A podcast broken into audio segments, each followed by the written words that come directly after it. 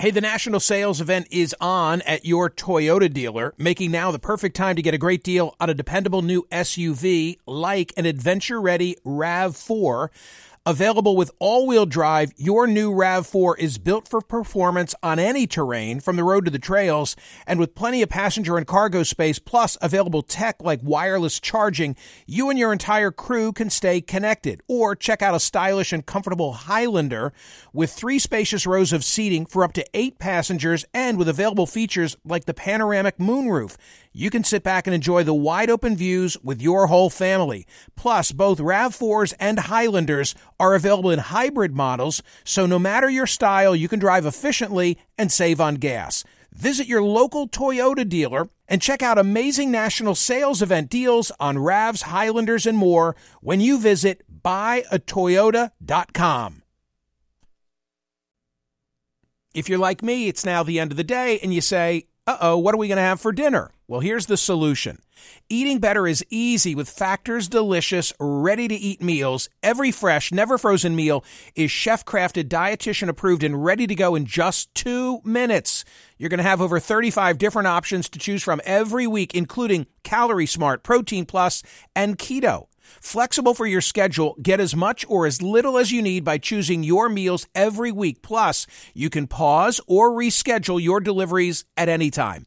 Also, there are more than 60 add-ons to help you stay fueled up and feeling good all day long. Factor is the perfect solution if you're looking for fast, premium options with no cooking required. Sign up and save. We've done the math. Factor is less expensive than takeout, and every meal is dietitian approved to be nutritious and delicious. What are you waiting for? Get started today and get after your goals. Head to factormeals.com slash smerconish50 and use code smerconish50 because you'll get 50% off.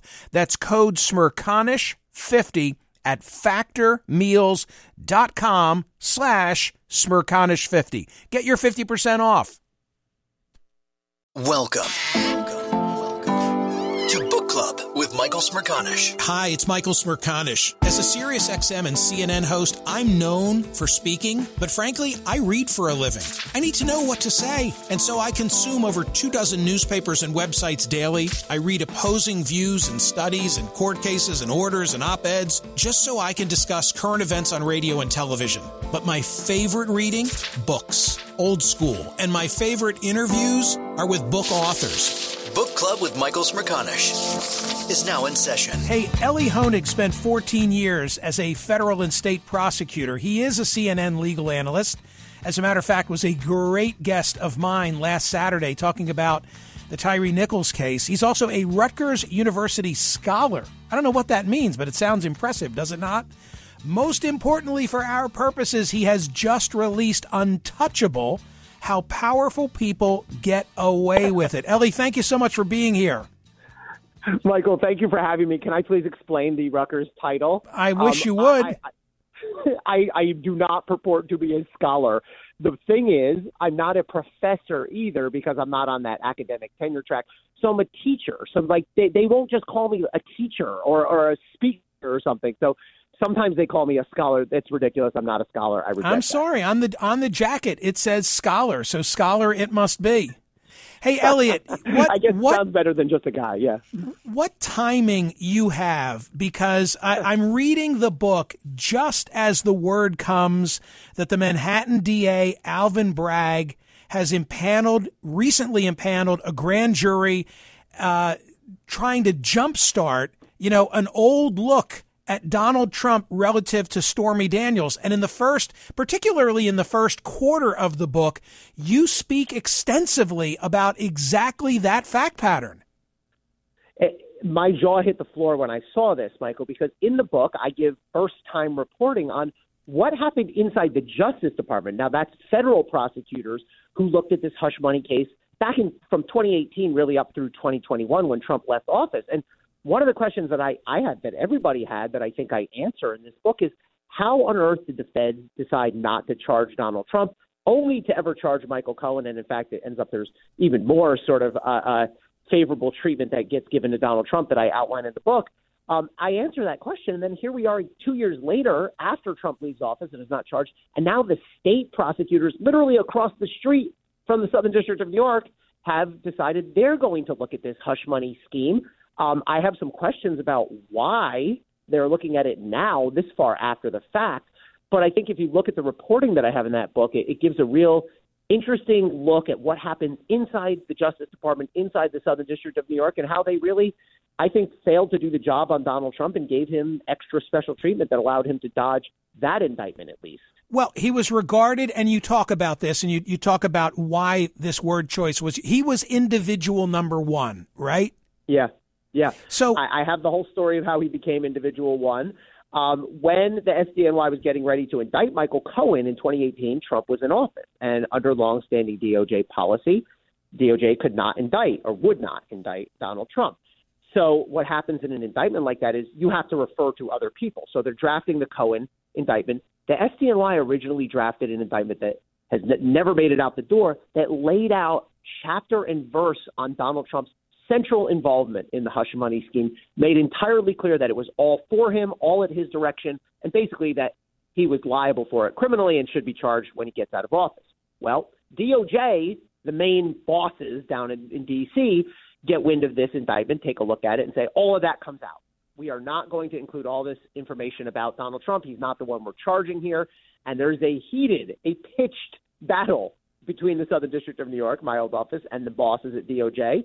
Uh, ultimately, we SDNY prosecutors are independent, but we are not anarchists, and we have to listen to the bosses. And the bosses take it out of there. And then there was the question. They do have a couple glancing mentions of Trump in the indictment, nothing too harmful. But DOJ was trying to figure out what do we call him because traditionally in an indictment you don't give the actual names of anyone other than def- the defendant. You give them some sort of generic label. They actually considered calling Donald Trump co-conspirator one, as I report in this book. They decided against it. At one point, DOJ uh, wanted to call him candidate one. Excuse me, at the SDNY wanted to call him candidate one, but DOJ said no. Even that's sort of too specific. Let's use individual one. And I should say, one of the people I spoke with at the SDNY said we wanted to almost just as a as a you know a, a flip him the bird and just call him President One, just so it would be really obvious who it was. Uh, but that's how he became individual one. He really dodged a bullet with that indictment. With regard to the, the Michael Cohen sentencing memorandum, you write on one hand, this was just about as clear a statement as possible that the SDNY believed Trump was part of and likely criminally liable for the scheme to make illegal hush money payments. You will not be surprised to hear, uh, Elie, just because it's my irascible nature, that I came on air on Monday, I guess it was, Monday or Tuesday, Tuesday, after reading about Alvin Bragg impaneling this new grand jury. And I said, they better have more than this because – Yep. If when all is said and done, after Fulton County and Merrick Garland and Alvin Bragg, if the only thing he gets indicted for is what will then be a seven year old uh, fact pattern for paying hush money to Stormy Daniels, I think Trump is gonna is gonna get a lot of fans saying it really is a witch hunt. Uh, first of all, I, react yep. to that. I agree with you. I completely agree with you. And, and uh, perversely, part of the reason the Southern District in 2021 when Trump was about to leave office, they decide they now had to grapple with the question. Well, now do we indict him? Now he's indictable. Now he's no longer going to be president. And I report for the first time in this book that there was a series of meetings within the Southern District of New York where they wrestled with that exact question. We know the outcome. We know he was not charged. Um, and part of the reason they made that decision really was they felt like, well, so many other things have happened since then, so many bigger things. They're, they're just weeks after January 6th. They figure this is like eighth on the list of his offenses at this point. Um, and the other big reason was they had some questions about the evidence. Now, the prosecutors, what I thought was really interesting, and I reveal this in the book, generally speaking, the prosecution team felt that in a vacuum they had enough evidence to indict Donald Trump. Some felt it was close to the line, but indictable. Others felt that they had more than enough.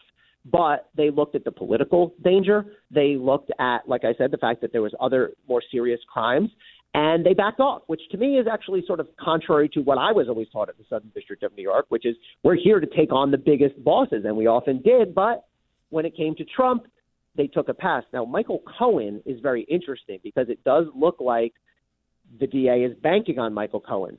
We have to note, though, the Southern District of New York rejected Michael Cohen. They wrote in this very same sentencing memo that you referenced, they wrote that Michael Cohen, while he did provide some information, was not fully forthcoming, and therefore he's not a quote unquote cooperator. Can, so right, can I can I interrupt and say different conclusion. yeah? Can I interrupt and say what what I learned from you is that you say the SDNY is all or nothing with a cooperating oh, yeah. witness or defendant, meaning you got to tell us not only everything about your wrongdoing, but the wrongdoing of anyone else that you're aware of, and that's where he fell short, right?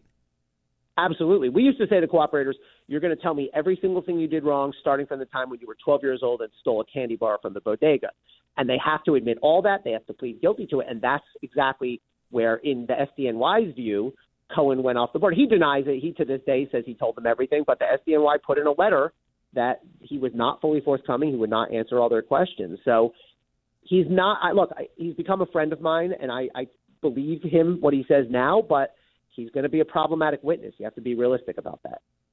So the book is not just about Donald Trump. The the book, as the subtitle implies, how powerful people get away with it. The full title of the book is Untouchable: How Powerful People Get Away with It. This is the Book Club with Michael Smerconish podcast from SiriusXM.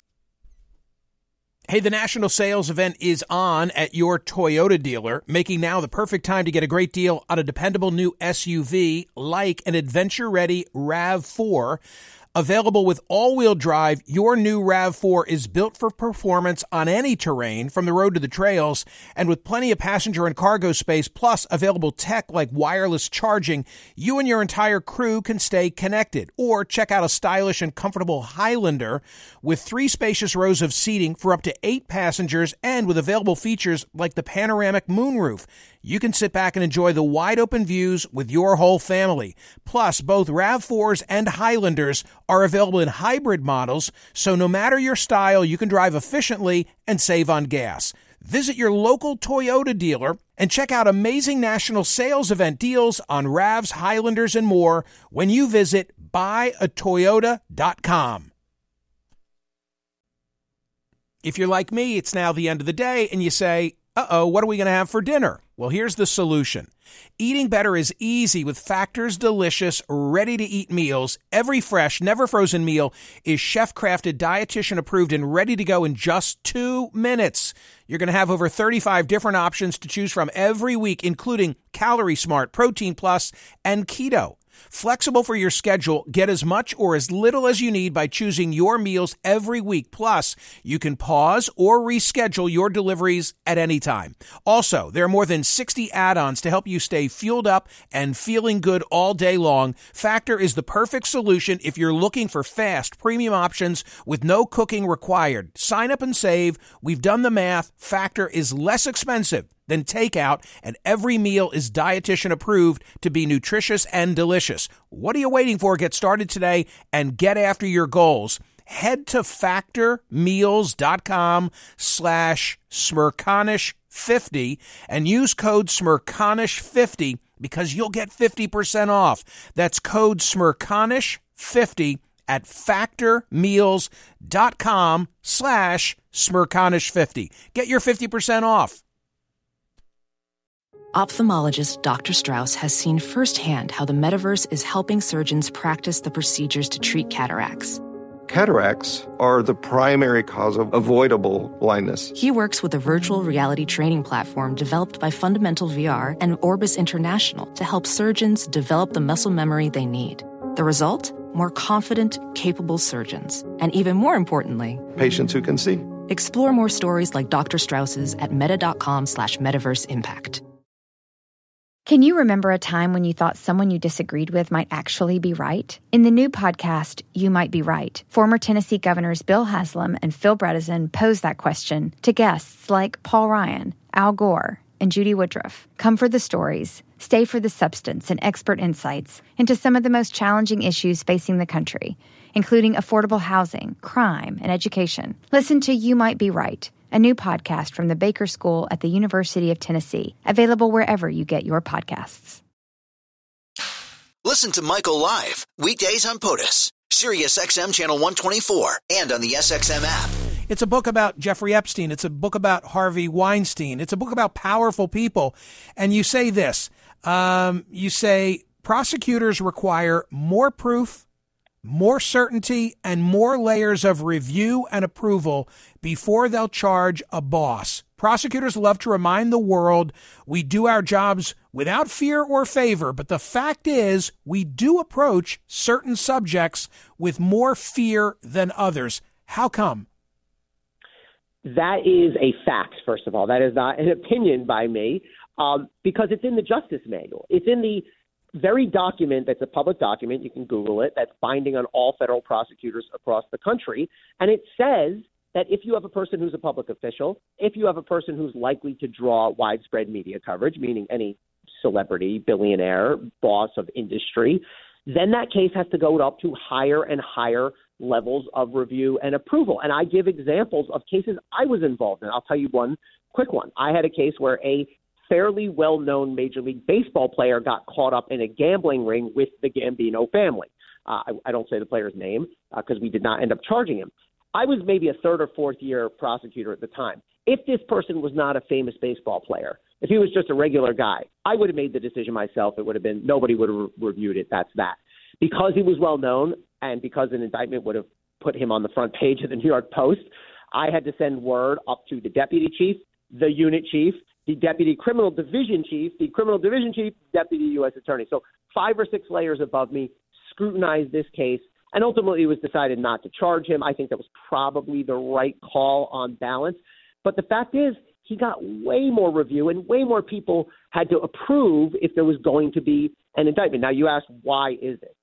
I don't mean to suggest this is necessarily corrupt. There's actually there is a legitimate reason for it. If you mess up a prosecution of a high profile case, it will damage your office's reputation for a long time. I point to Cy Vance, the Manhattan DA, who botched several high profile investigations as an example of that.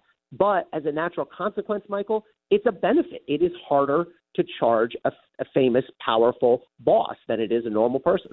Yeah, that's not going to give folks listening comfort though, because it's just going to reinforce the belief that you know rules for for what do they say? Rules for me, but not for thee. Yeah, uh, that's reality. And and I, part of my hope in writing this book is to make people aware of these inequities, so that people understand where they are, and ultimately, look, DOJ can change its policy, Congress can pass laws, prosecutors can adjust the way they act. But my, my point here is to shine light on some of these inequities, the way that bosses exploit them, and the way that sometimes prosecutors enable that. Elie, a caller asked a question, and I don't know the answer to it. Why or how, I guess I should say, can Alvin Bragg bring charges theoretically against Donald Trump relative to Stormy Daniel? What's the statute of limitations in whatever yeah. the underlying offense might be? It's a great question uh, by the caller there, and I, I have kicked this around with people. I can only think of two possibilities. And by the way, these actual payments happened six and a half years ago. That makes me feel old because it, it doesn't feel like that long right. ago. But, I had hair. Yeah, well, not that long ago. Come on. Uh, um, but I think there's only two possible ways that you can beat the statute of limitations. One is there's some argument that, that perhaps the statute of limitation was tolled, was basically put on pause while Trump was president or during COVID. There was some legislation right. in New York State. The other is there does look like there were some lingering payments, repayments of Michael Cohen made into 2018 because he got paid back in small chunks.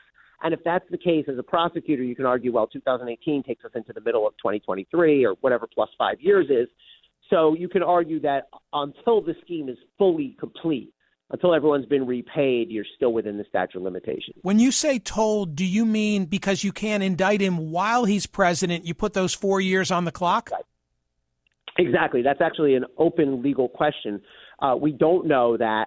Uh, I actually do not think that would prevail as a matter of law because as I, I actually have a bit in the book about the history of this no indictment policy, and it's actually not as ironclad as people think. You know, people. Well, you say, say, you say it's yeah. Elie. You say it's really not a no indictment policy. Right. I say it is wrong to say DOJ cannot cannot right. indict yeah. the sitting president. The right way to say it is DOJ has for 50 years now decided that it is is best not to even try.